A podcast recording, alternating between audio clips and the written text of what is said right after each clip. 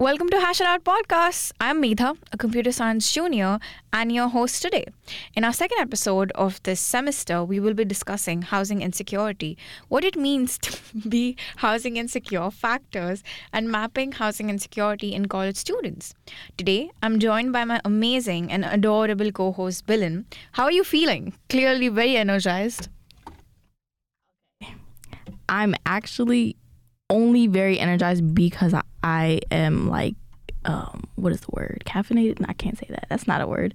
Um, I have a lot of caffeine in my system right now, but I'm actually very, very, very tired. Like I want to sleep. Um, but since I drank a lot of coffee and um, I have pre workout in my system, I already worked out. But like, I'm just very energized right now. So um, I haven't slept because I pulled an all nighter studying for exams. Um, and I know that this isn't the most practical thing to do, but we're in college, so I have an excuse. Um, and I literally have no choice. It's like I know other people would be like, um, maybe you left it to last minute. I didn't, but I just never feel as prepared. Um, and so like sometimes I just end up pulling an all nighter, sadly. Um, and just like the words of wisdom from the first episode, these are the words of misery. Anyways, back to the topic. Um, let us discuss housing insecurity. Yes. Um, words of misery sometimes sound better than words of wisdom. So there's that. Um, coming back to housing insecurity, first, sort of, uh, let's discuss the definition of housing security, like what it means to be housing insecure. So housing housing insecurity is an umbrella term that enc- encompasses about several dimensions of housing problems people may experience including affordability, safety, quality, insecurity and loss of housing. And although I would say there is no clear definition to it, something that might be close to um, knowing what exactly housing insecurity is that the limited or uncertain availability of stable safe ha- adequate and affordable housing and neighborhoods um, the access to sort of these neighborhoods the inability to acquire or get um, housing spaces in these neighborhoods um, in a very socially acceptable ways for majority of the states in this country, between 10% and 15% of the households are um, housing insecure. Wyoming has the least housing insecurity, while California and New York have the most housing insecurity. About 20% of the households facing housing insecurity um, in this country, and sadly, missing a rent or utility payment or receive an, receiving an in, eviction notice is an important sign that a household's housing situation is unstable. Reiterating on um, what you had said, there are seven dimensions. Um, and like you stated, there's housing stability, housing affordability, housing quality, housing safety, neighborhood safety, neighborhood quality, and homelessness. Within these dimensions, there are benchmarks that, according to the Department of Health and Human Services, they define housing insecurity with a little bit more specification and uh, such as substandard housing, overcrowding, subfamilies, high housing costs in proportion to income, residential housing, homelessness, and uh, we will discuss the explanations of these. And starting out with substandard housing. This is when a resident lives in a residential area that lacks the basic upkeeps, such as, you know, clear running water or heating during the winter. Um, like things that aren't a necessity in a sense, um, and this would be seen as an unlivable condition.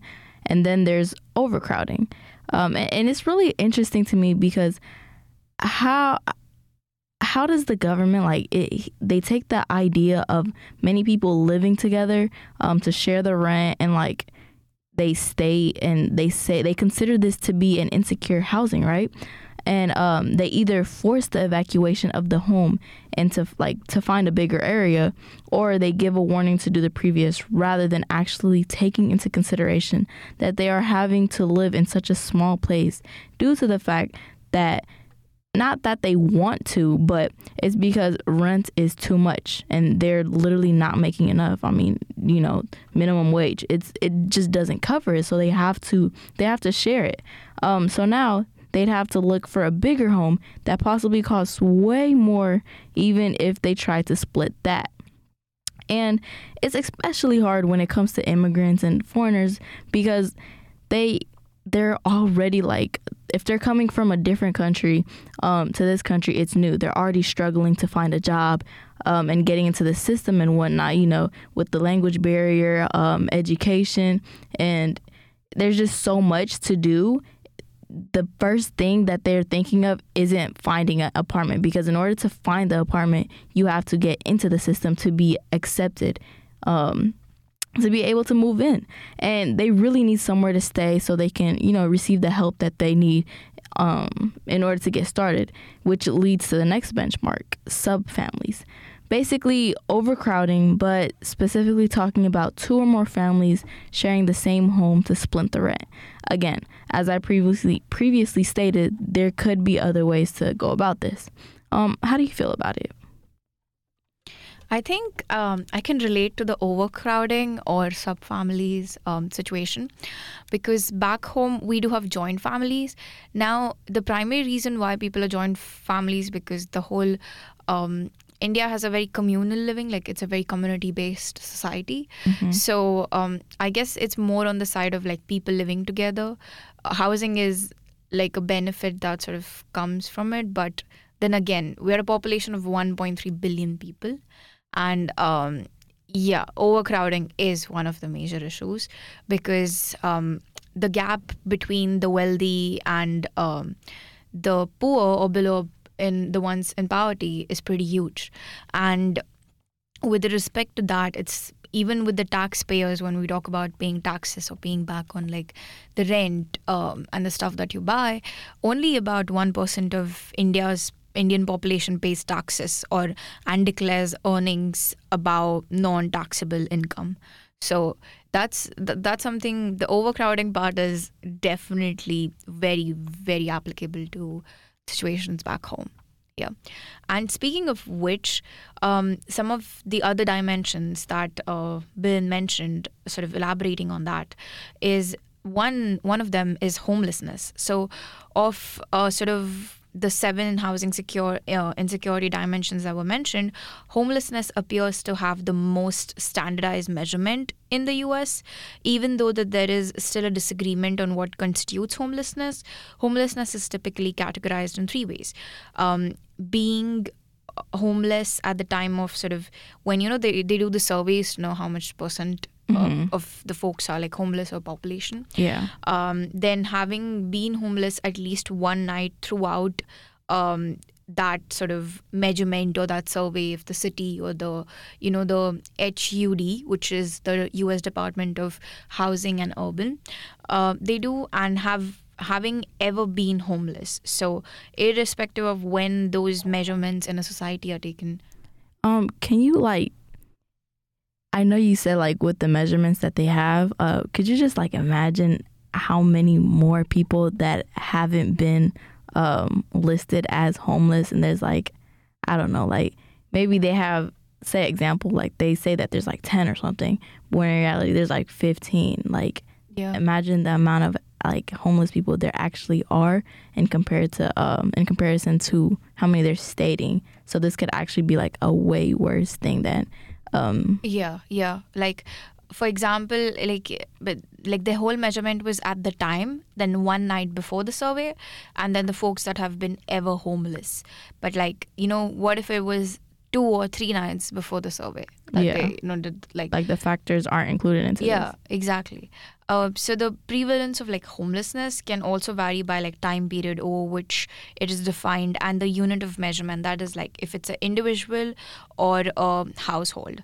Um, the other factor is basically high housing. So most people who are considered um, housing insecure probably fall into this category.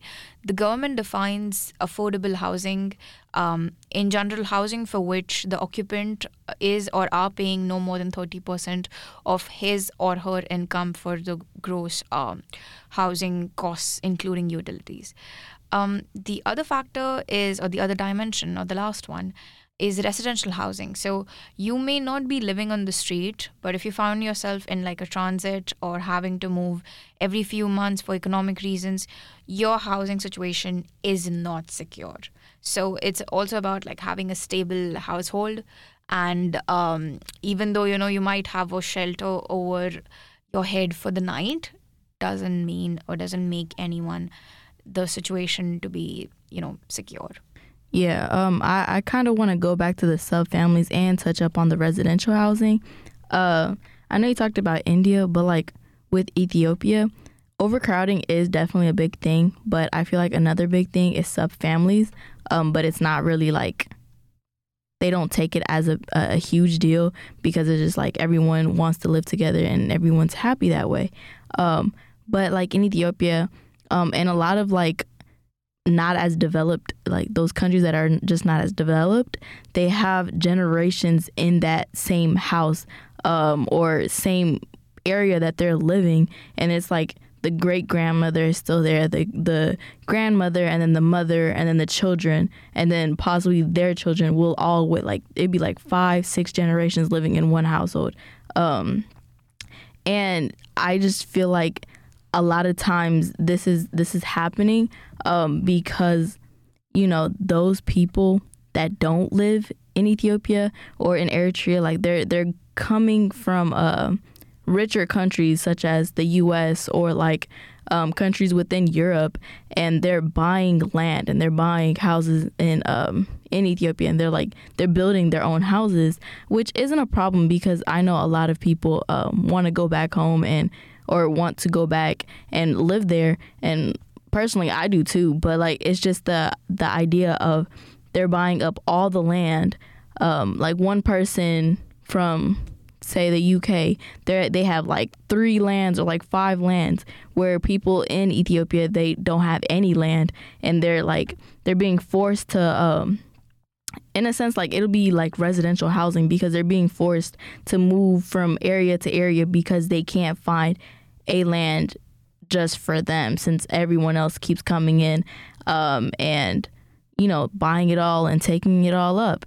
And i just feel like that's such a big problem. And i know it it occurs in america as well but there, there's i feel like there's a little i don't want to say better government but there's just a little bit more order here and they, they can't really be forced to uh, I can't say that either because it, it's really weird because I, just, I don't know I just really don't feel yeah yeah. No I get it. It's it's strange because even back home it's like the upper middle class or the rich people like they have their house and they might have like more three or four other properties. Yeah. But then the poor don't even have a proper like shelter or Right. stable shelter to like live in. And it's pretty strange that even the like the fact that government or even there's a system that allows this idea that hey if one person has a land they can go and end up buying other lands. But like if someone doesn't like how are you making that like a stable situation because if someone is taking a piece of that pie and keeps on taking it over and over again yeah then what's left for the people you know and that that's something that sort of um, I would say ties into sort of like the next point is the um, how, U.S. Department of Housing, Housing and Urban Development. Um, they basically they had like a worst case housing needs reports that the report basically material well-being is the only report that takes steps towards a national snapshot of housing insecurity in about in 2011 the report sort of states that 3.4% 2.6% and 6.7% of the US households had poor housing quality lived in unsafe housing and lived in unsafe neighborhoods respectively. Moreover the, it also recommends summarizing sort of a measure of hardship across nine indicators five of which could qualify as housing related. So difficulty meeting essential expenses not paying rent or mortgage, getting evicted, not paying utilities, having utilities cut off, having phone service cut off, and not seeing a doctor when needed, not seeing a dentist when needed, or always not having enough food.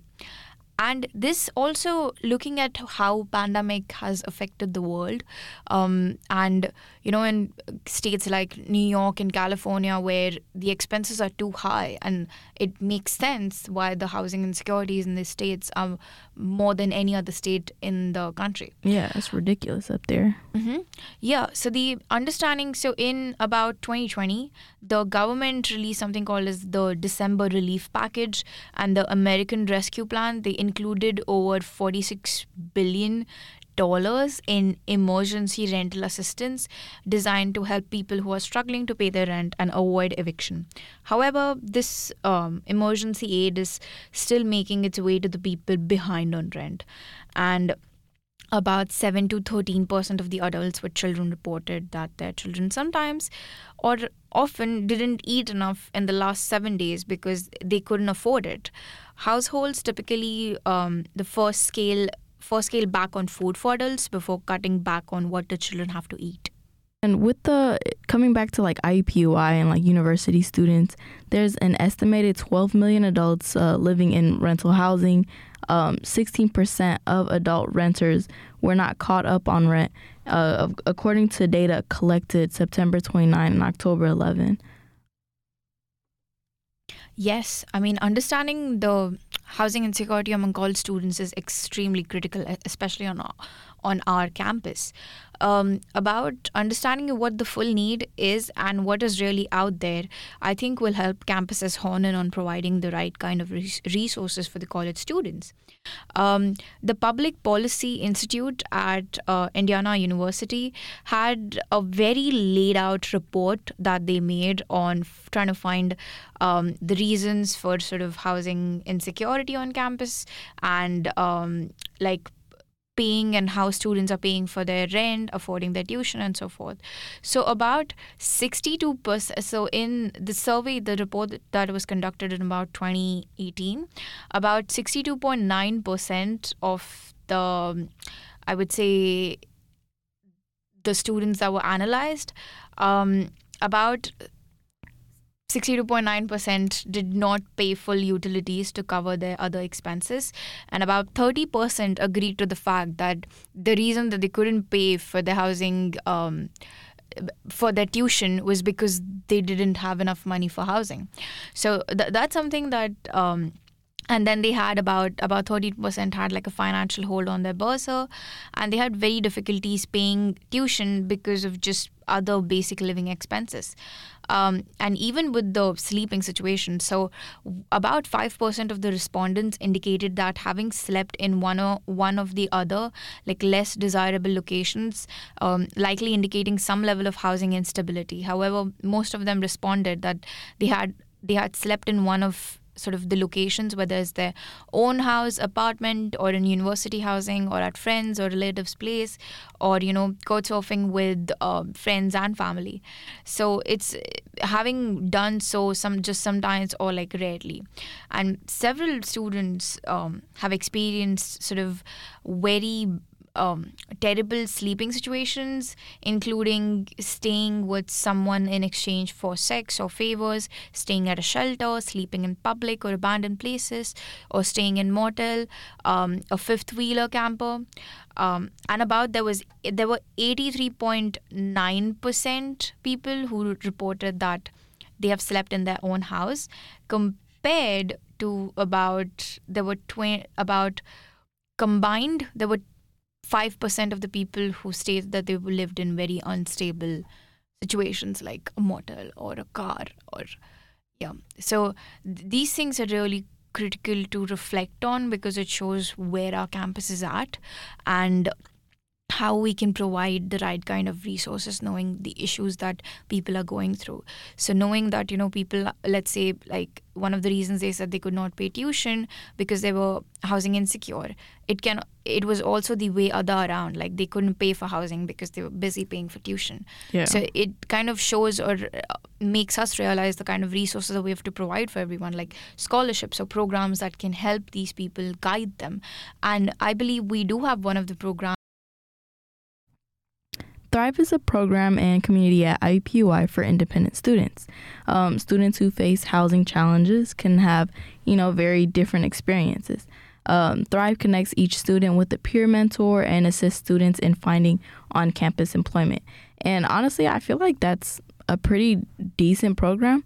Um, it may not help every single person, but it, it's it's the fact that it's there, um, and it it gives an option to those you know that that need it, and especially because it connects you not only like can help you with uh payments possibly, um, but like you're getting a peer mentor, and then um, you're kind of getting put on with a job on campus. Um, even though some may not pay as well, it, it's just the fact that you have it. Um, and I also like to touch up on the thing that you said earlier uh, with how they have to, a lot of students have to either worry about paying for tuition or they have to pay for um, housing. And if a lot of these students that have housing insecurities because either they, they can't live at home or like they just they literally just don't have anywhere to go and a lot of students are full time students as well as full time workers. Um, and I, I, just feel like that that you know can mentally affect them negatively um, as well as physically put a you know a toll on them because not only are not only are they working all the time, but they're also you know going to school, studying, and just trying to balance everything while having the stress of paying for where they're living and housing. Housing on campus can go up to like over ten thousand dollars a year. On top of that, tuition, you know, tuition for IUPUI is already high, and if they wanted to live on campus, that's even more money. So it's just like they have to balance all of that while also, you know, buying the necessities they need, um, and then paying for like uh, car gas, parking, parking. That is so expensive here. Yes. Um, and like there's just so many other things that they have to pay for. Uh, it just makes it hard for them to, you know, really focus on one thing because they they can't. They're by themselves. They have to pay for everything, and I don't know. I just feel like having Thrive and programs such as Thrive can, you know, help more students uh, get get some way through like just just get some type of uh what's it called support assistance yeah. yeah yeah yeah it fosters like a mutually supportive community through mentorship and engaged learning in which students learn about you know not just um like thriving or um, in college or the tips or the success for like time management and so forth but also their emotional intelligence their strengths and their values among other topics. And um, i know even you're part of the norman brown program right? Even norman brown provides like housing assistance right? Yeah like that's i feel like norman brown is like one of the best scholarships um, here because not only are they providing you with the information that you need for like cultural um, awareness and whatnot, but they're also helping you with tuition and um, housing, um, which is it's very it's very generous, and I really do appreciate us having that program because it's not only helped me, but it's helped a, a lot of my friends um, get into IUPUI, you know, pay for IUPUI, and then also have um, somewhere to live, especially those that don't have anywhere to go. Um, and I just feel like that's like I don't know. I'm just so happy that yes. Norman Brown is an actual thing. Even I'm happy for you. Yeah. So that's all for today's episode. Thank you for listening to us and being here with us. Even though we can't see you, I hope you're listening to us. And um, I did see on the last episode we got a lot of likes on SoundCloud, and um, yeah, we got a retweet. So thank you so much. Keep please keep like supporting us because uh, sometimes when we don't see you guys, it's not the best thing. But then we see the numbers and then we see the comments. So I it kind of brings some sort of satisfaction uh, and validation. Uh, it's cold out there, so please stay warm. It's not the best time. Like the winter storm wasn't really the best thing in the whole universe, but it was something. I'm glad it's gone, and it's ho- right now as of today, as of 9th February. It was it's pretty hot outside, so I'm just happy about that because I hate cold. Um, anyway, but have an amazing day and have a great week. Thank you so much for joining us. thank you